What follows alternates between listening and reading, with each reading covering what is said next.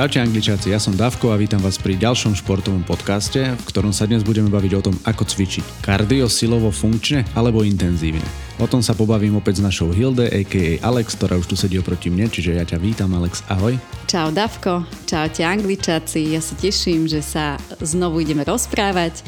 A dnešnú tému by som začala štúdiami, ktoré mňa zaujali. A, a tieto štúdie uh, sledovali uh, ľudí počas cvičenia a prvá štúdia uh, sledovala až 400 tisíc ľudí, čo je podľa mňa slušný počet už ľudí a zistili, že 92 minút týždenných tréningov, čo je len hodina a pol vlastne tréningov týždenne, znižuje až o 14% šancu úmrtia z akéhokoľvek dôvodu.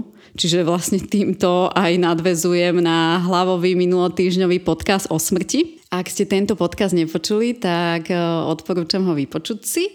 A ďalej sa vlastne okrem tohoto zistilo, že keď to rozdelili na dennú bázu cvičenia, tak len 15 minút denne tréningu cvičenia e, znižuje riziko a napomáha redukovať e, riziko cukrovky, rakoviny a, kardiovaskulárnych ochoreniach.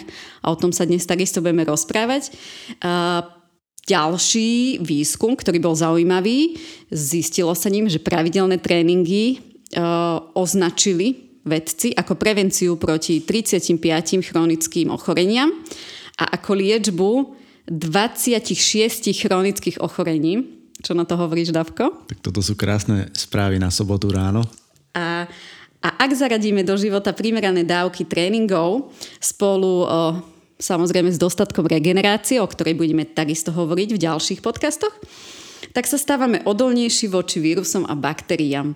A práve dnes si povieme, aké tréningy, ako už si spomínal, a ako na to. Myslím si, že to, čo si povedal o tých vírusoch a baktériách, bude veľké lákadlo na tento podcast, pretože je doba covidí, co sa jen tak nevidí. Vírus je všade okolo nás.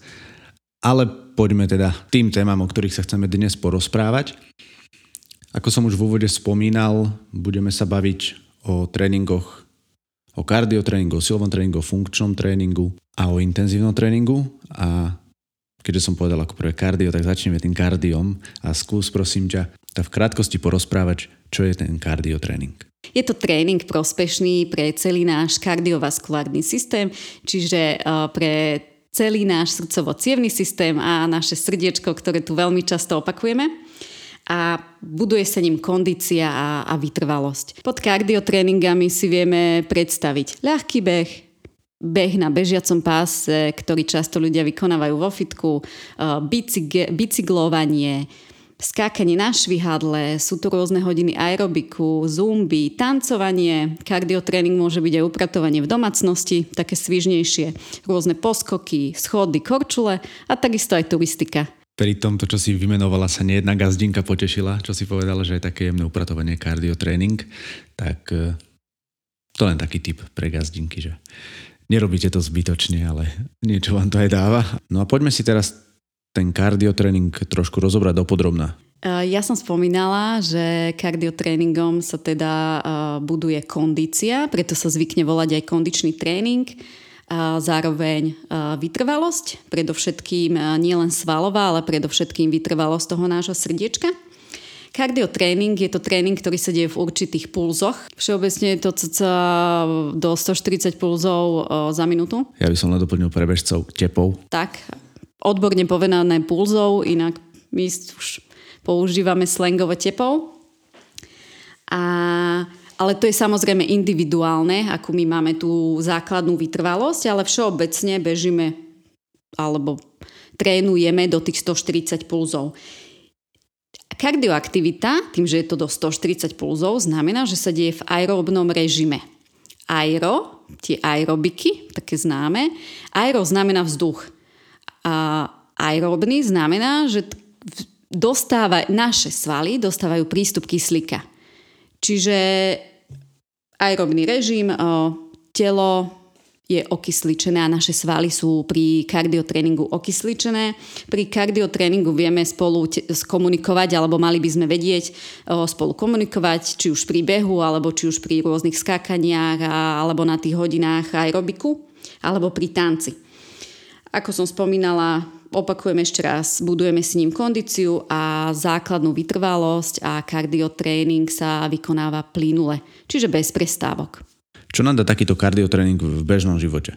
V bežnom živote je uh, veľkým benefitom kardiotréningu už len to, že budeme menej zadýchaní pri aktivitách, ktoré vykonávame.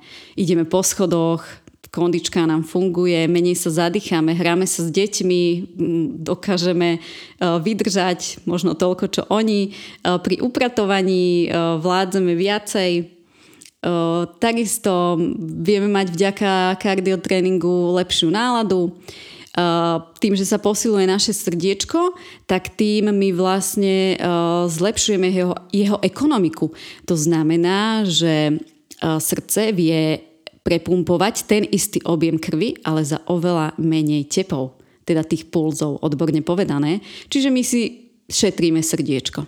Ak má niekto e, fyzicky náročnú prácu, že naozaj mu to kardio funguje a dajme tomu je športovec, mal by mať ešte zvlášť tréning na akože kardio, alebo mu stačí cvičiť len možno bežne, jak v posilke? Áno, toto je to, že nie každý človek úplne potrebuje kardio. Kardio je vhodné uh, pre ľudí, ktorí veľa sedia, ktorí, alebo ktorí sa absolútne nehýbu, ktorí majú kondičku, niekto to povie, že mám kondičku pod bodom razu. Uh, Ďalej pre, pre deti je kardiotréning be, väčšinou bežný, pretože sa prirodzene hýbu. Takisto pre starších ľudí je dôležité, dôležitý. Bolo dokonca zistené, že, ľudia po 50 ktorí vykonávajú kardiotréningy v primerané ich veku, tak vlastne zlepšujú sa im kognitívne funkcie, menej zabúdajú. Aj tam je veľmi dôležitý.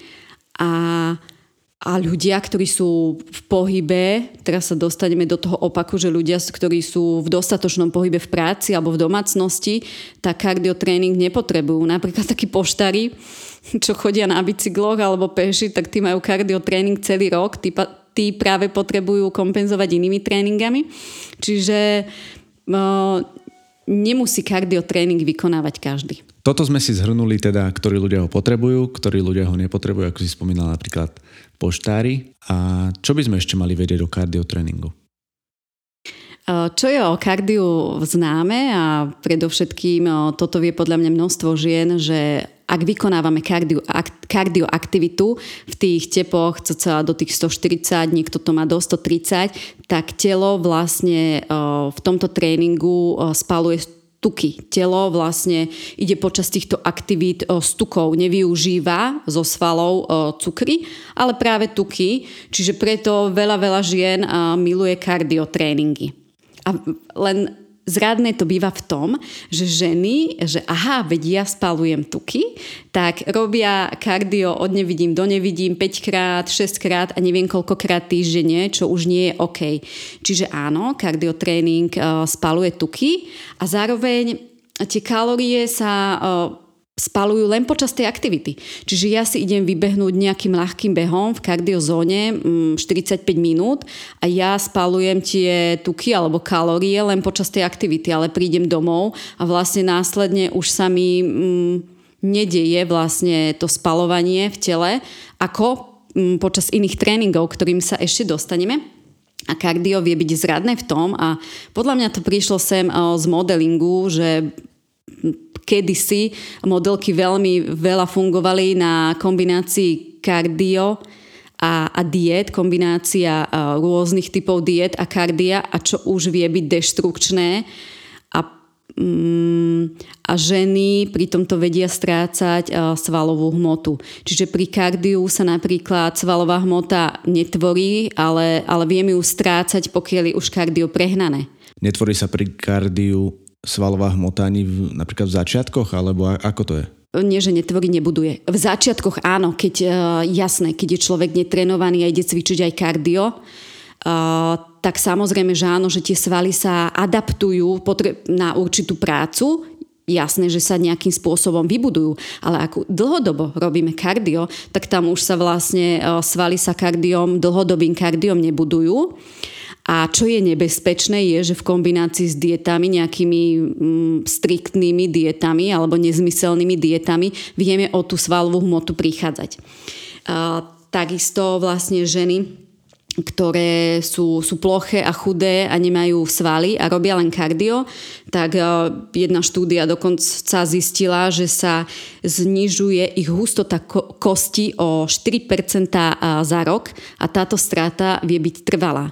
Čiže tuto by som aj rada vlastne vyvrátila ten mýtu, že rob kardio, rob kardio, rob kardio, o, budeš chudá a štíhla. Áno, ale veľa kardia a dlhodobého kardia už neprináša tie benefity, ako keď si dáme vlastne to kardio, aby sme ho robili v tom, v tom zdraví a aby to bolo prospešné pre naše telo. Tému kardio sme vysvetlili dostatočne, nie? Re, režiami kýva, že nie? Ešte by som dodala, že pokiaľ robíme len čisté kardio, alebo pokiaľ niekto robí len čisté kardio, tak eh, vie si pri ňom eh, vytvárať rôzne disbalancie a alebo, alebo mať chybné držanie tela. Čo sú disbalancie? Možno nie každý rozumie tomuto slovu. Disbalancia je nerovnováha. Nerovnováha môže byť svalová, no najčastejšie v cvičení svalová alebo pohybového aparátu kostrová, že sme nejak vykrivení, ale teda hlavne tá svalová, že pri behu používame zväčša nohy dolnú časť tela a bežci, vytrvalci, ktorí netrenujú silovo, k čomu sa funkčne, k čomu, k čomu sa dostaneme, tak si vedia vytvárať vlastne disbalancie. A takisto tie ženy, ktoré sú napríklad posadnuté chudnutím, tak si vedia vytvárať kardiom slušné disbalancie. Čiže tie svalové nerovnováhy. Teraz som si uvedomil, že tým, že ja som hrával 15 rokov futbal, asi už e, viem, prečo ma často boli napríklad e, ľavá strana, ako sú kríže. Tým, že moja oporná noha bola vždy ľava, tak som pravdepodobne ju viac zaťažoval. Ako sa s týmto možno tí profi športovci vyrovnávajú? Myslíš si, že majú na to špeciálne tréningy, ktorými to vyvažujú? Jednoznačne áno a bavili sme sa o tom v minulom podcaste, že toto už je e, práca pre fyzioterapeutov, tieto disbalancie. Čiže najlepšie je sa k ním nedostať a, a trénovať vlastne to kardio v primeranom množstve. A čo je toto primerané množstvo? Ono pre začiatočníka, tým, že kardio sa e, deje bez prestávky, tak je fajn, keď na začiatku vydržíme v kuse cvičiť kardio od 10 do 20 minút, aspoň tých 20 minút a postupne naše telo vie kardio tréning držať od 45 do maximálne 60 minút. Ja si pamätám, že ty si sa ma minule pýtal, že či je lepšie bežať na vzdialenosť alebo, alebo na čas. Čiže ke, pokiaľ ideš to kardio, tak je fajn bežať e, napríklad, že budem bežať 45 minút a neriešiš vzdialenosť, alebo budem bežať 60 minút. Mhm, ja som sa to pýtal preto, lebo uh, aspoň z môjho pohľadu aj pre mňa je keby tá vzdialenosť väčšia motivácia. Ja keby, keď si dám ten cieľ, že odbehnem 6 kilometrov, tak je to pre mňa motivu, viac motivujúce, ako keď viem, že mám ísť teraz behať 45 minút, to na mňa pôsobí tak, tak mordujúco až. Aha. Ono, kardiom si chceme vybudovať základnú vytrvalosť a tú kondíciu, ktorú som spomínala, tam je fajn si sledovať tie tepy, pokiaľ máme hodinky a keď nemáme, tak uh, sledovať si, že či, nie, či nemusím lapať po dychu, lebo tam nemáme lapať po dychu, tam máme byť schopní nejakej ten, tej konverzácie, keď niekto nebeží so mnou, tak uh, si sledujem, že či by som bola schopná rozprávať vôbec. Takto behať, že som vlastne dokázal rozprávať, e, ja, ja osobne dokážem, odkedy si vlastne sledujem srdcový puls na hodinkách. Tak, to je, to je ono. Ak sa môžem ešte spýtať, teraz mi napadla jedna otázka ako je to s behom na lačno, lebo ja napríklad to neraňajkujem. Mne to vyhovuje, ale možno ľuďom to môže vrtať v hlave a nevedia, že či je to správne alebo optimálne, alebo ako by som to nazval. Vieš nám povedať niečo k tomuto? Uh, jasné, pokiaľ ti to vyhovuje, je to úplne v poriadku. Aj mne vyhovujú kardiotréningy na lačno alebo len s nejakým, uh, že si dám predtým nejaký proteín. Ono, Dosť sa o tom píše a hovorí, že trénuj kardio nalačno a budú, budú ti lepšie spalovať tuky. Najnovšie sa to však ale nepotvrdilo a, a, a je to o tom, čo komu vyhovuje. Čiže nie je to o tom, že teraz sa budem týrať a cvičiť kardio nalačno len, že spálim o 1% tukov viacej alebo 0,05% viacej. Je to, nie je to potvrdené Čiže čo komu vyhovuje, keď niekomu vyhovuje kardionálačno, je to v poriadku, lebo tam nejdeme do tých vysokých pulzov, čiže je to OK cvičiť ho nálačno, alebo je fajn dať si predtým aspoň nejaký proteín, aby sme nestratili svalovú hmotu, pokiaľ by malo trvať nejak veľmi dlho, lebo zasa keď ideme nálačno, nejaký, alebo by to prešlo do intenzívneho tréningu, to už by nebolo v poriadku. A ja ešte dodám, je fajn za mňa trénovať kardio 2 až 3 krát do týždňa. Ak niekto robí kardio, rôzni vytrvalci, bežci 5 krát do týždňa, možno aj to je v poriadku, pokiaľ človek vykonáva popri kardiu aj ďalšie tréningy, eh, ku ktorým sa dostaneme. Ako by si teda na záver zhrnula toto kardio a prípadne napadlo ti ešte niečo, čo by si doplnila? Takže kardio. Výborné pre naše srdiečko, pre našu kondíciu, cítime sa po ňom lepšie. Doplnila by som to, že je fajn ho vykonávať ráno, aby sme boli nabudení do dňa, lebo kardio nás nezlikviduje. Keď si dáme 20 minút kardia, tak vieme sa cítiť sviežo. Nie je to intenzívny tréning, nemal by to byť intenzívny tréning a, a záleží, či máme veľa pohybových aktivít v bežnom živote, vtedy stačí nám možno raz do týždňa pridať nejaké kardio. A pokiaľ naozaj sedíme veľa za počítačmi, šoferujeme, máme prácu alebo sa nehybeme v bežnom živote, tak to kardio je vhodné zaradiť na začiatku 2, potom 3 krát do týždňa a stačí to, pretože k tomu sa nabalujú potom ďalšie uh, dôležité typy tréningov. Poďme k ďalšej téme a to je silový tréning. Je viac ako kardio? Za mňa uh, jednoznačne áno. Uh, to neznamená, aby sme kardio nerobili to len nasledujeme na to, že pokiaľ človek robí len kardio, nie je to OK. Čiže kardio je výborné na to, čo sme si spomenuli a je ešte dôležitejší typ tréningu a tým je práve uh, silový tréning. Viem si predstaviť, že veľa ľuďom silový tréning môže evokovať ťažké činky, kulturistov a podobne. Je to tak? Jednoznačne áno. Spomenie sa slovičko silový tréning a ja s tým mám takisto skúsenosti, že ľudia si hneď predstavia uh, tlačenie uh, na bench prese a, a drepovanie s ťažkými váhami. Uh, ženy si hneď predstavia, že budú vyzerať ako kulturistky. Podľa mňa každá druhá klientka, ktorá za mnou prišla, len aby som nevyzerala uh, veľká, len aby som nevyzerala ako kulturistka a keď som spomenula, že áno, budeme robiť silové tréningy, ale teda ja netrénujem ľudí na strojoch, ani s extra ťažkými váhami, tak, tak boli zrozené. Samozrejme následne mali uh, vysvetlené uh, prečo. Čiže uh, ženy sa hneď zláknú, uh, že budú cvičiť na strojoch, že, že, že im narastú svaly, ale to, to nie je vlastne cieľom uh, silového tréningu vyzerať ako kulturista. A zároveň je to aj dlhá cesta na to, aby vyzerali ako tie kulturistky. Jednoznačne áno, tam by tam potrebujú e, zdvíhať vlastne minimálne 80% vlastne vlastnej hmotnosti, ťažké váhy, dlhodobo pridávať, čiže s vlastným telom, k čomu sa dopracujeme a, a s nejakými ľahkými váhami, ktoré postupne na, nastavujeme, tak, e, tak veľký naozaj nebudeme. Prečo by ho mal mať teda taký bežný človek vo svojom tréningovom programe? A teda v čom je prospešný pre naše telo? Uh, pretože si ním budujeme svaly. A toto je opäť, že budujeme si ním svaly, svaly, ale veď budem mať svaly, budem veľká. Toto často chodí um, ženám hlavou. Budujeme si ním svalovú hmotu, ale svalová hmota ešte nemusí vyzerať presne, že budeme opäť ako Rambo. Svaly vieme mať aj krásne, vypracované a a okrem svalov si ním budujeme funkčnú silu, čo je veľmi dôležité. No a vrátim sa k tým svalom. Prečo potrebujeme svaly? Pretože svaly sú jednoducho elektráreň. Naše svaly sú úžasné v tom, že si predstavte úplne zjednodušene povedané, že je to elektráreň, ktorá spaluje.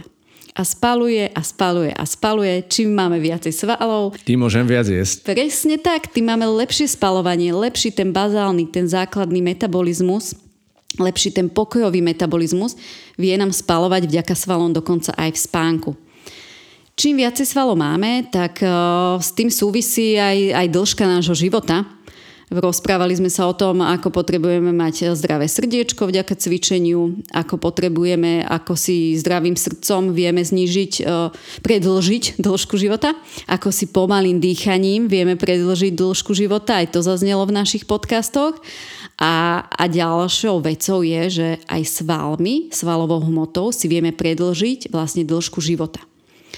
A ono, so svalmi je to tak, že čím sme starší, eh, tak eh, tým nám žiaľ z tela ubúdajú. A ono sa to potom deje, že starší ľudia sú nevládni a sú na tých posteliach, pretože nemajú svalovú hmotu. My čím viacej budeme mať svalové hmoty, tak tým v tej starobe vieme byť vitálnejší a telo už keď aj ochorie a leží na tej posteli, ono sa začne eh, prvé zbavovať svalovej hmoty. To je, to, je tak, to je tak v bežnom živote aj u chorých nie len u starých, lenže pokiaľ má ten starší človek dostatok svalovej hmoty, tak nezostane hneď ležať, lebo pokiaľ tí star, uh, starí ľudia nemajú svalovú hmotu, no čo už im má odísť, tak sú úplne vyslabnutí.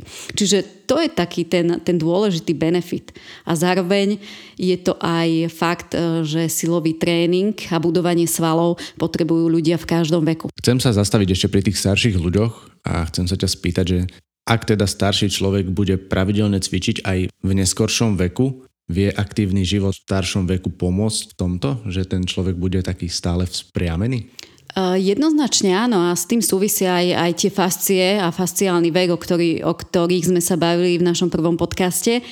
Áno, pretože svaly nám uh, vzpriamujú telo, pokiaľ pokiaľ je teda svalová rovnováha, pokiaľ sú budované v rovnovážnom stave. Čiže jednoznačne áno, pretože keď sa skracujeme, ochabujeme, tak to telo sa nám presne ako keby zmenšovalo. Už len ale teraz ideme späť ku kardi- kardiu, už len chôdza Nordic Walking nás vie predložiť v centimetroch, pokiaľ ju vykonávame správne. A, a silový tréning nám zasa dobuduje vlastne tie svaly ľudia, ktorí do 30 sa nehybali, tak e, po 30 e, vedia e, výrazným spôsobom prichádzať o svalovú hmotu. Čiže silový tréning už v mladom veku nám vie spôsobiť to, že my aj v 50 môžeme mať, že až v 50 môže prísť ten vek, kedy začneme svalovú hmotu strácať. My ju nemusíme strácať v 30 lebo to som tým chcela povedať, že je dokázané, že už po 30. roku života začíname prichádzať pomaličky o naše svaly. Je to jednoducho dané, ale tým, že cvičíme silu a funkčnú silu, silové tréningy a budujeme si tie dôležité svaly, tak nemusíme o ňu prichádzať a, a môžeme si to oddialiť až na 50 rokov života. Paráda, do 30 mi chýba 7 mesiacov, čiže najvyšší čas začať. Áno. No a zaujíma ma teda, ak ten silový tréning nie je naozaj o tých ťažkých váhach a o tých ťažkých činkách, tak ako vyzerá taký bežný silový tréning?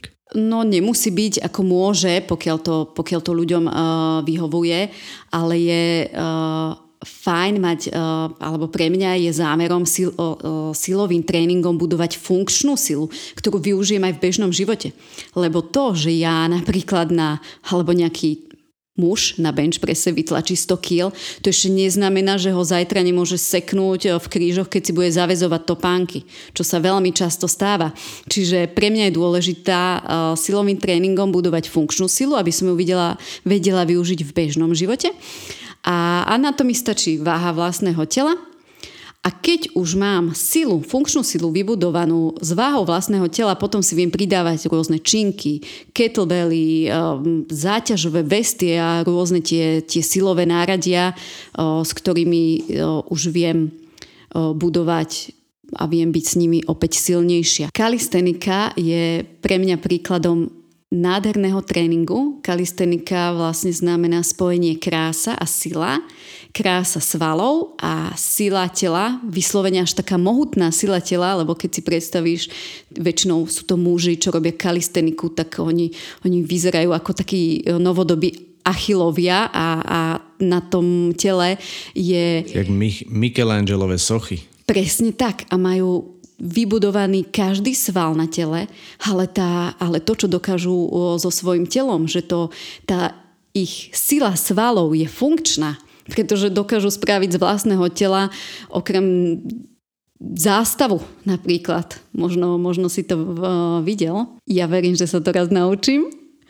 A, a kalistenika, tie základné cviky sú, sú už tie sú náročné a potom uh, prejsť vlastne uh, do do zhybov a, a tých ťažkých vlastne cvikov, tak uh, to už je umenie u mňa. Áno, aj pre mňa je, toto až nepochopiteľné, čo, čo tí ľudia, ktorí sa venujú kalistenike so svojím telom dokážu. Vyzerá to tak ľahko, že presne tak, ako ľahko to vyzerá, tak ťažké je to urobiť pre mňa napríklad, alebo pre človeka, ktorý necvičí. A to je jedna z foriem silového tréningu, ktorou si vieme vybudovať zdravé a funkčné telo pevné. A, a takisto napríklad tréningy so závesným systémom, TRX, kde si vieme krásne silovo zacvičiť, len na základe toho, že my eh, vlastnou váhou, vlastným telom a na základe nášho tela a sklonu si určujeme vlastne, akú váhu vlastného tela budeme ťahať. Áno, k jednotlivým typom tréningov sa určite dostaneme, ale mňa ešte zaujíma, Alek, že v čom je prospešný v bežnom živote silový tréning? Tak ako som to tu spomínala, budujeme si ním o, funkčnú silu, bežnom živote. Eh, my rodičia hneď vieme, že funkčná sila znamená zdvíhanie dieťaťa, malých detí niekoľkokrát za deň. Nosenie nákupov. Naše babky to poznali, že silovo pracovali na poli a potom niesli bedničku s úrodou a, a hneď aj mali silový tréning alebo a vedeli využiť túto funkč, funkčnú silu dvíhanie bremien. Každý sa stretneme s tým, že potrebujeme v živote niečo zdvihnúť. Takisto silovým tréningom sa vieme pripravovať na preteky. A a každý sa môže zamyslieť, že na čo v bežnom živote potrebujem mať silu, teda tú funkčnú silu. Ešte by som dodala, že čo sa prospešnosti nášho tela týka, tak silový tréning nám podporuje aj to naše duševné a mentálne zdravie.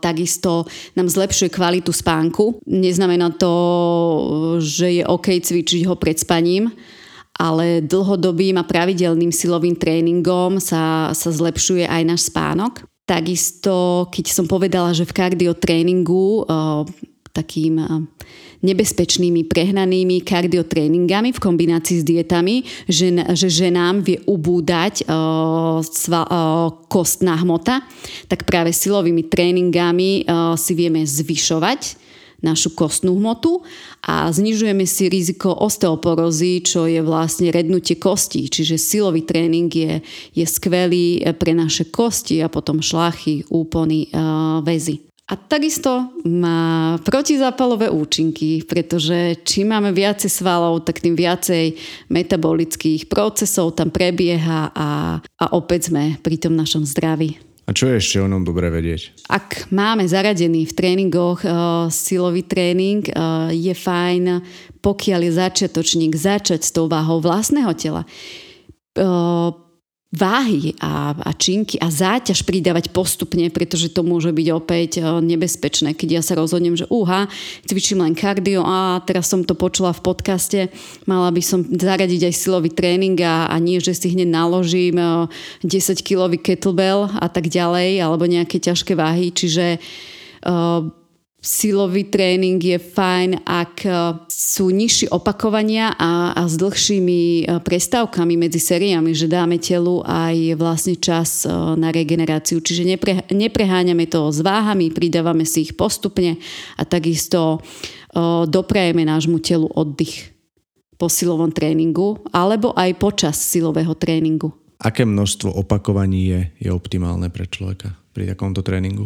Ono všeobecne je to vraj 5 až 8 opakovaní a keď si dávam na závesnom systéme viac do tela, tak úplne mi stačí tých 5 opakovaní a potom mám ten dlhší oddych a, a znovu si dám 5 opakovaní, lebo tie, tie svaly to naozaj pri tom silovom tréningu cítia. A čo opakovania do zlyhania? Je toto v poriadku pre naše telo a svaly? Je to v poriadku, aj toto sú formy silového tréningu a tie svaly sa potom pri opakovaní do zlyhania potrebujú zasa oveľa dlhšiu regeneráciu, lenže tie svaly dostávajú impuls, že aha, teraz sa potrebujem zreparovať a na budúce budem silnejšia, lebo veď ma vyšťavil, vyšťavila ma, čiže áno aj, aj tak sa dá trénovať. A kto potrebuje takýto tréning? Silový tréning potrebujeme jednoznačne podľa mňa všetci. Od, od, od detí dnes už sa dokázalo, a teraz nemyslím ťažké váhy, že by sme deťom dávali ťažké váhy, ale aj, ale aj pre deti je vhodný silový tréning, pre potom cez puberťakov, dospelých a, a jednoznačne aj potom zaradiť silový tréning do života aj v staršom veku. Je niečo, na čo si zabudla v rámci silového tréningu? V rámci silového tréningu je dôležité a odporúčam dávať si pozor, aby sme nescvičili stále tie isté svalové partie a nevytvárali si tak opäť tie disbalancie, o ktorých sme sa rozprávali, pretože stále len drepovať s ťažkou váhou alebo možno stále len o, kľukovať, tak o, naše telo potrebuje aj iné pohyby, aj komple- o, komplexnejšie pohyby, čiže fajn, ak je silový tréning vykonávaný komplexne a neopakujeme dokola stále tie isté cviky. Áno, toto mi len pripomenulo takú jednu uh, historku, jak kamoš hovoril pri bare kamošovi, ja cvičím len disco starter pak, čiže kozy, brucho a bicáky. Oh. Len mi ešte napadlo, keďže som ti tam do toho skočil, že či si k tomu silovému tréningu e, v závere povedala teda všetko, čo si chcela. Ja si myslím, že áno, a ak nie, tak ešte sa k tomu dostaneme počas toho funkčného na záver zopakujem, silový tréning je dôležitý pre budovanie funkčnej sily a tých svalov, tej našej elektrárne a, a toho nášho predlžovača života na tele, ktorý potrebujeme. A je to len jedna z častí, ktoré potrebujeme k tréningom a teraz tý, prechádzame teda k tým ďalším typom tréningov. A ten ďalší typ tréningu je funkčný tréning. Čo by si mal pod ním taký bežný človek predstaviť? O funkčnom tréningu sa, sa veľa hovorí, veľa sa o ňom píše, teda ja mám za posledné obdobie uh, taký pocit, že každý jeden tréning je funkčný a nemusí to tak byť.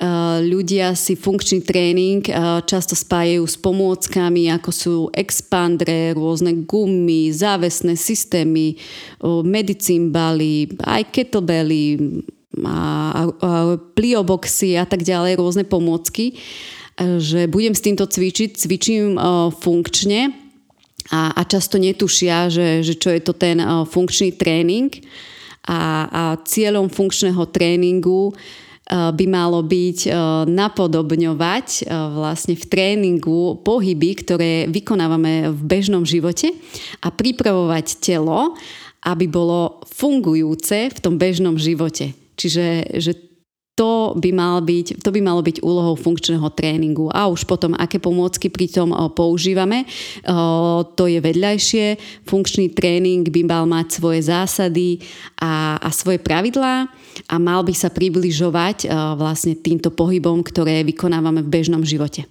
Funkčný tréning môžeme zaradiť medzi silové tréningy opäť? Áno, my sme sa, doter- my sme sa doteraz bavili o silovom tréningu a bavili sme sa o funkčnej sile. A funkčná sila je jedna zo zručností, ktorú potrebuje naše telo a ktorú potrebujeme v bežnom živote. Lenže naše telo potrebuje aj množstvo iných zručností, ktoré eh, v detstve boli pre nás prirodzené a ako, ako deti sme ich mali. A potom eh, vplyvom vlastne nevhodného nejakého životného štýlu, vplyvom množstva sedenia, kedy, kedy sme už eh, kedy získavame vlastne, čím sme starší, nevhodné vlastne pohybové návyky, tak vlastne tým prichádzame aj o ďalšie zručnosti, ktoré potrebujeme a okrem teda funkčnej sily si naše telo potrebuje a funkčným tréningom si vieme budovať výdrž, ďalej flexibilitu, rýchlosť, výbušnosť, presnosť, rovnováhu, koordináciu a takisto kondíciu.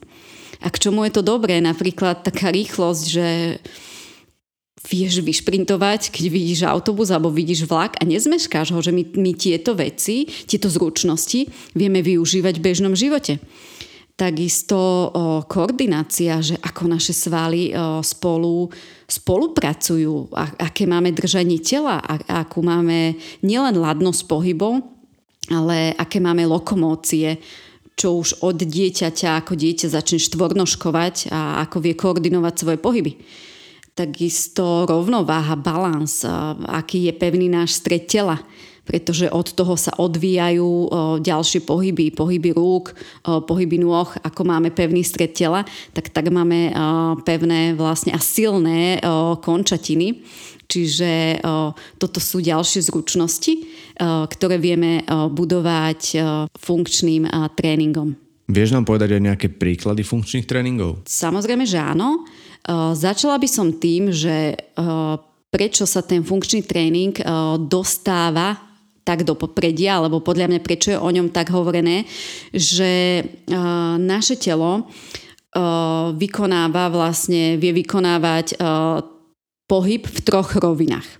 A najčastejšia rovina, v ktorej my sa hýbeme, je predozadná, tzv. sagitálna, a to znamená, že vykonávame pohyby rúk a nôh e, smerom dopredu a dozadu, hore a dole. A vlastne v tejto rovine sa vo fitness centrách nachádza 90% strojov a robíme 90% pohybu. Čiže to sú všetky také tie tlakové stroje, ktoré poznáme? Presne tak, že vytlačáš nohy dopredu, vytlačáš ruky, maximálne akože zdvíhaš kladku. Áno, to sú presne tie pohyby. Lenže naše telo má aj ďalšie dve roviny, ktoré využívame v bežnom živote, ale ne, nevyužívame ich pri tréningu. A, a my potrebujeme vlastne telo dostávať do pohybu, aby sme v bežnom živote predchádzali zraneniam aj vlastne do týchto rovin. Druhá rovina je frontálna, je to čelová a len na málo ktorom posilovacom stroji sa vlastne táto rovina nachádza, že vieme robiť úklony do strán. Jedná sa o vlastne pohyby chrbtice do strán a úklony e, v bokoch. A poslednou rovinou, naj, najviac, jednou z najviac dôležitých a najviac opomínaných je e, rovina transverzálna, rotačná. A rotačné pohyby vykonávame v, dennom, e, v bežnom živote vlastne asi každý deň. A jedná sa o to, aby sme my v tréningu zaraďovali vlastne rotácie a v týchto funkčných tréningoch rotácie buď hornej časti tela alebo dolnej časti tela, vlastne bez pohybu v našich bedrách, aby sme sa naučili aj takéto cviky. A to je presne o tom, že potom máme zdravú chrbticu vďaka, vďaka týmto pohybom a vďaka takýmto funkčným tréningom. Jeden z benefitov. A akými tréningami teda môžeme takto cvičiť? Funkčné tréningy uh, môžu byť rôzne, sú to rôzne uh, crossfity, závestné systémy, rôzne kruhové tréningy.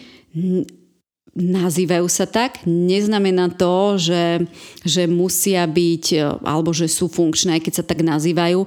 Mali by tam byť použité vlastne cviky na zručnosti, ktoré som vymenovala, cviky v rovinách, ktoré som vymenovala a cviky vlastne, ktoré naše telo potrebuje. A aké sú tie cviky, ktoré naše telo potrebuje? Cviky by mali byť komplexné a jednoduché. Medzi vlastne základy tých funkčných cvikov patrí drep, Ďalej sú to zdvihy, kedy potrebujeme niečo zdvihnúť a narovnať sa z predklonu. Ideálnym cvikom alebo vhodným cvikom je na to mŕtvy ťah, kedy spadne ti niečo na zem a presne budeš to vedieť zdvihnúť o, s rovným chrbátom a použiješ pri tom zádok zadné stehna, ohyb v bedrách, bez toho, aby sme si o, likvidovali našu chrbticu. Nevieš, prosím ťa, kto vymyslel názov mŕtvy ťah pre cvik? Lebo pre mňa to znelo, keď som to prvýkrát počul veľmi dávno, veľmi, akože nechcel som to cvičiť. A to je, ja milujem ten cvik. Vidíš, ja, ale to ja si ho mám tiež rád, len ten názov je... Nezamýšľala som sa tak nad tým, áno, niektorí e, slangovo tomu hovoria mŕtvola, čiže uh, nezamýšľala som sa tak nad tým, ale je fajn, keď si zapamätajú ľudia, že mŕtvola je funkčný cvik a, a je, je naozaj uh, vhodné uh, ju trénovať. Dôležité, aby v tréningu boli zaradené okrem drepu a spomínanej mŕtvoly alebo zdvihov a ďalej zaradené ťahy. Vychádzam eh, z toho, alebo aby sme vychádzali z pohybu páži, eh, nejaký ťah smerom k telu, ďalej tlaky, opäť tlaky páži, či už sem patria kľuky, že sa vytláčame s kľukou, alebo zdvíhame predmety, tlak eh, nad hlavu. Ďalej rotácie, to bolo spomínané s tou rovinou, rotácie používame v bežnom živote, hornej alebo spodnej polovici tela. Odhody odhody, ktoré naše deti bežne hádžu loptami, používajú a teraz myslím také tie odhody, keď futbalista vlastne odhadzuje aut. Presne, že má obidve ruky nad hlavou a loptu odhadzuje spoza hlavy, že odhod vychádza z pohybu ramien, to je funkčný cvik, prena, rôzne prenášania, farmárska chôdza, prenášaš nejaké bremeno z bodu A do bodu B, čo využívaš potom aj v bežnom živote, spevňuješ si tým stred tela a lokomócie. Lokomócie okrem o, chôdze, kedy sa snažíme o, sledovať vôbec, ako chodíme cez ľahký beh až potom po zvieracie pohyby pohyby, ako sú jašterica, medveď alebo obyčajné štvornoškovanie, ktorým sme začali v detstve, lokomócia. Štvornoškovanie mnohí dospelí ľudia nevedia, lebo v detstve neštvornoškovali a, a tam potrebujeme prepojiť e, mozog, centrálnu nervovú sústavu so svalmi a takisto sa lokomócie robia aj preto, pretože naše svaly sa reťazia, sú v určitom prepojení že ľavá ruka sa nám prepája svalovým reťazcom do pravej nohy. A preto je skvelé trénovať aj takéto pohyby. Ja napríklad tieto zvieracie pohyby veľmi obľúbujem. Priblížila si, aké cviky môžeme trénovať, aké typy tréningov môžeme trénovať pri funkčnom tréningu a je ešte niečo dôležité, čo by sme o ňom mali vedieť? je dôležité uh, ho cvičiť. Ak si neviem poradiť sami, tak uh, si skúsime na základe toho, aký máme presne životný štýl a aké máme disbalancie a tak ďalej. Uh, si môžeme uh, si dať funkčný tréning vyskladať trénerom alebo, alebo navštíviť nejaké také funkčné hodiny, kde bude to telo zapojené, aby vlastne simulovalo tie pohyby v bežnom živote. Pretože uh, my ako som spomínala, trávime veľa času denne v nevhodných polohách a práve preto je dôležitý ten funkčný tréning, aby, aby nás svojím spôsobom naprával. Lebo telo, to, čo nepoužíva, tak to, čo zabúda. Čiže my tým funkčným tréningom o, chceme o, len osviežiť a obnoviť, teda obnoviť to zabudnuté. Takisto si ním vieme zlepšiť držanie nášho tela, posilniť stred tela a teda tie zažívané uh, pohybové stereotypy, ktoré máme, tak vieme ich postupne uh, meniť tak, ako to naše telo potrebuje a tak, aby bolo to telo uh, fungujúce. Funkčné tréningy sú vhodné na to, že nás učia vlastne používať správne to naše telo a, a vlastne ich zámerom by malo byť, aby to naše telo bolo fungujúce v bežnom živote. Ja by som sa chcel ešte tak na záver tohto typu tréningu spýtať, že ako často by som ho mal cvičiť a možno, že či je ešte niečo, čo by si chcela na záver doplniť. Funkčný tréning eh, je eh, podľa mňa fajn zaradiť minimálne dvakrát do týždňa a keď chceme, tak vieme aj úplne vynechať eh, vlastne ten silový tréning a, tú funkčnú silu si vieme budovať aj v rámci funkčného tréningu. To je už len na nás, čiže ja by som to celé zhrnula tak, že kardio si vieme dať dvakrát do týždňa, silový tréning jeden až dvakrát do týždňa, alebo si ho dáme len jedenkrát do týždňa, keď chceme budovať samostatnú silu. Ale v rámci funkčného tréningu eh, vieme, mať, vieme budovať aj tú silu, čiže môžeme mať funkčný tréning 2 až 3 krát do týždňa.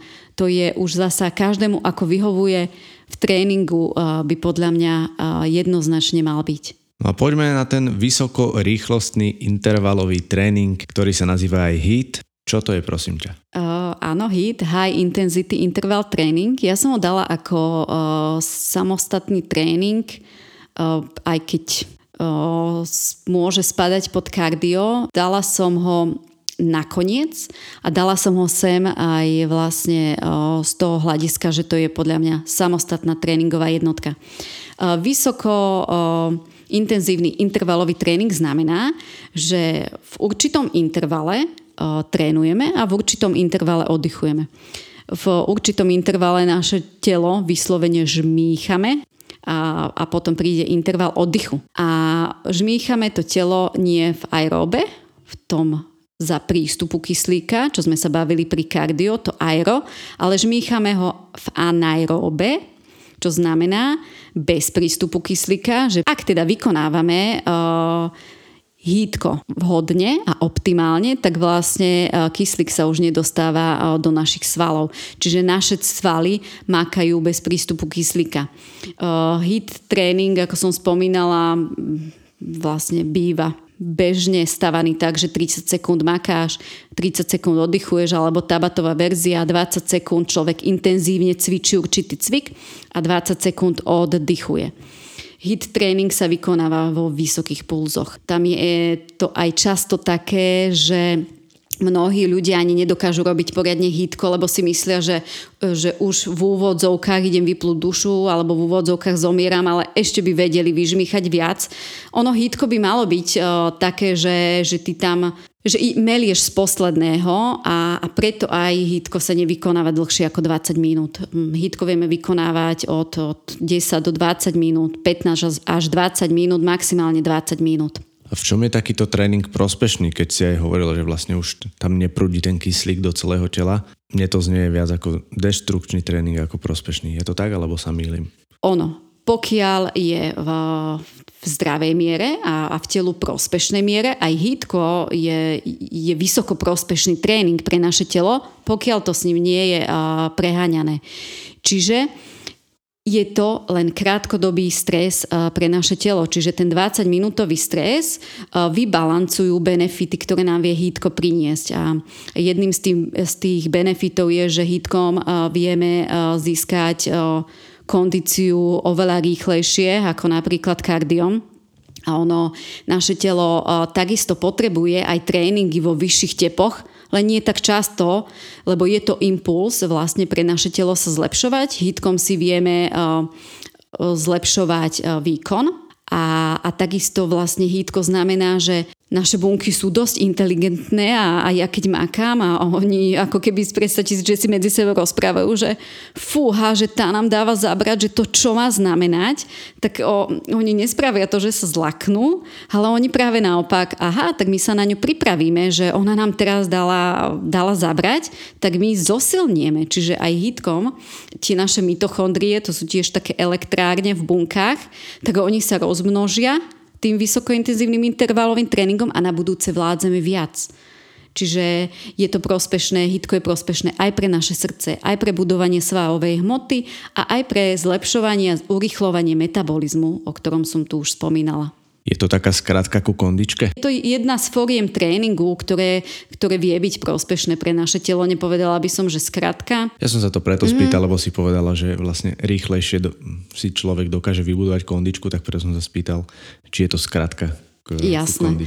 Ono je to taký hitko je hit, pretože sa zistilo, že je veľmi, že tých 20 minút vie byť veľmi efektívnych, že ľudia nemajú čas cvičiť hodinu, tak preto radšej si odmakajú 20 minút, že po hýtku spaluje ešte dlhé, dlhé hodiny čo, čo je pravda, že hitko nám opäť vie zvýšiť uh, vlastne uh, spalovanie.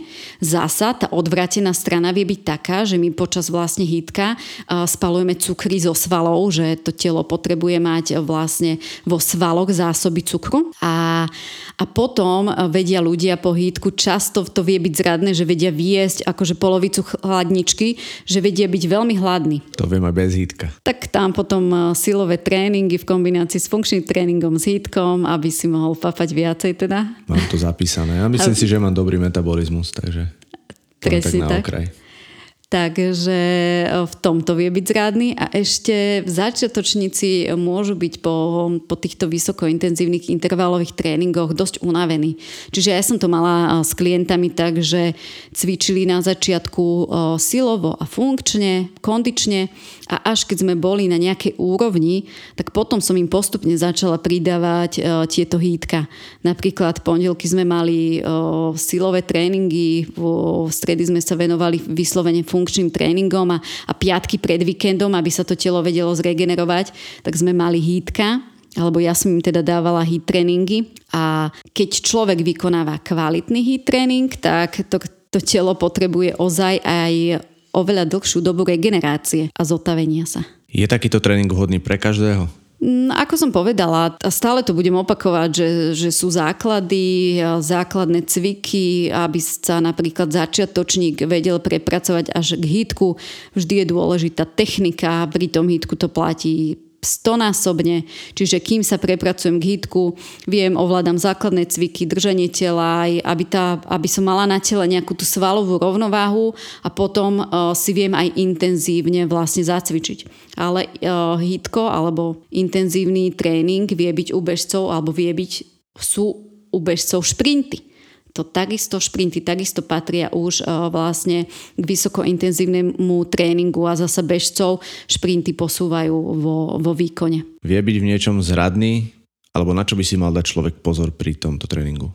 Ako som spomínala, zradný vie byť v tom, že treba dávať uh, pozor na techniku, Zradný vie byť v tom, že, že telo spáli príliš veľa cukru a potom si to samozrejme tie kalórie, ktoré pri hitku vybuchalo, tak potom si ich pýta späť. A, a ľudia často zjedia viac, než spálili tým hitkom a vie byť ešte uh, zradný. Ľudia môžu byť po ňom krátkodobo na začiatku unavení, ale neznamená, že si telo na to nezvykne. A koľkokrát do týždňa by som teda mal trénovať hítko? Za mňa je to jedenkrát do týždňa. Je to, je to vhodné na to, aby sa telo vedelo v tom, v tom zdraviu vlastne prospešnom nastavení posunúť, ale poznám vlastne ľudí, alebo sledujem, že niektorí cvičia dokonca hitko trikrát do týždňa, čo určite za mňa nie je zdraviu prospešné. A v rámci vlastne dlhodobého udržania si funkčného a zdravého tela určite nie. Pobavili sme sa naozaj o zaujímavých typoch tréningov, ako bolo kardio, silovo, funkčné alebo intenzívne cvičenie. A mňa by len zaujímalo takto na záver, že ako si to celé nejako nakombinovať, aby to malo vlastne zmysel a aby ten človek mal z toho aj reálne výsledky. Ono väčšinou je to individuálne, čo človek potrebuje. Ja som to tu už spomínala počas tých jednotlivých tréningov, že či človek menej sedí alebo sa viac hýbe. Na základe toho sa už potom vlastne špecificky každému námieru vlastne mm, stanovujú vlastne tieto typy tréningov. Ak by som to mala zovšeobecniť, tak dvakrát do týždňa kardiotréning a trikrát do týždňa vlastne sila v kombinácii s funkčným tréningom, čiže dvakrát do týždňa kardiotréning a jedenkrát sila, dvakrát funkčný tréning. Vlastne a v tom kardiotréningu môže byť zarataná aj aktívna regenerácia, o ktorej sme sa bavili v prvom podcaste, o ktorej sa ešte budeme baviť. Čiže tam už ako si to kardio človek rozloží, ale hlavne, čo nám chýba je trénovať aj silovo a, alebo čo ľuďom chýba je trénovať aj silovo a trénovať predovšetkým funkčne. A máš ešte pre nás nachystané nejaké perličky na záver? Ja by som na záver dodala, že to cvičenie nás vie meniť nielen fyzicky, pokiaľ je vykonávané vhodne, ale aj, aj psychicky a vie ísť o skutočný liek. A, a mne sa veľmi páči, keď sedím v divadle a napríklad predstav si, že sedíš, sedíte v divadle a ste na filharmónii a, a, a tie nástroje sú dokonale zladené a, a za mňa by bolo fajn, a, ak by sme sa vlastne chceli vlastne tréningami dopracovať, aby aj naše svaly a naše telo bolo tak zladené ako tie nástroje vo filharmónii a aby nám to tak fungovalo. Mne sa veľmi páčila taká veta, ktorá odznela, že predstav si, že 23 hodín zo dňa trávíš sedením alebo ležaním a z toho len jednu hodinu cvičením, tak čo myslíš? Na čo sa tvoje telo adaptuje a prispôsobí? Na pohyb? Jako, Emile, ty si mne vôbec jako neposlouchal. Jakže ne? Jako, ja jako nevím, jo, tohle bude ešte uh, Videla včera... na, na dlhé šate. Videla včera, ako som, e, teda ne, včera som videl jašteřici u nás na hradce. Jo, videla. A víš, co si myslím? že by měli jako začít cvičit jako jaštežice, protože te, tě furt jako sekává, Emile. Já ji radši ho odfotil, jak kdybych ji měl cvičit.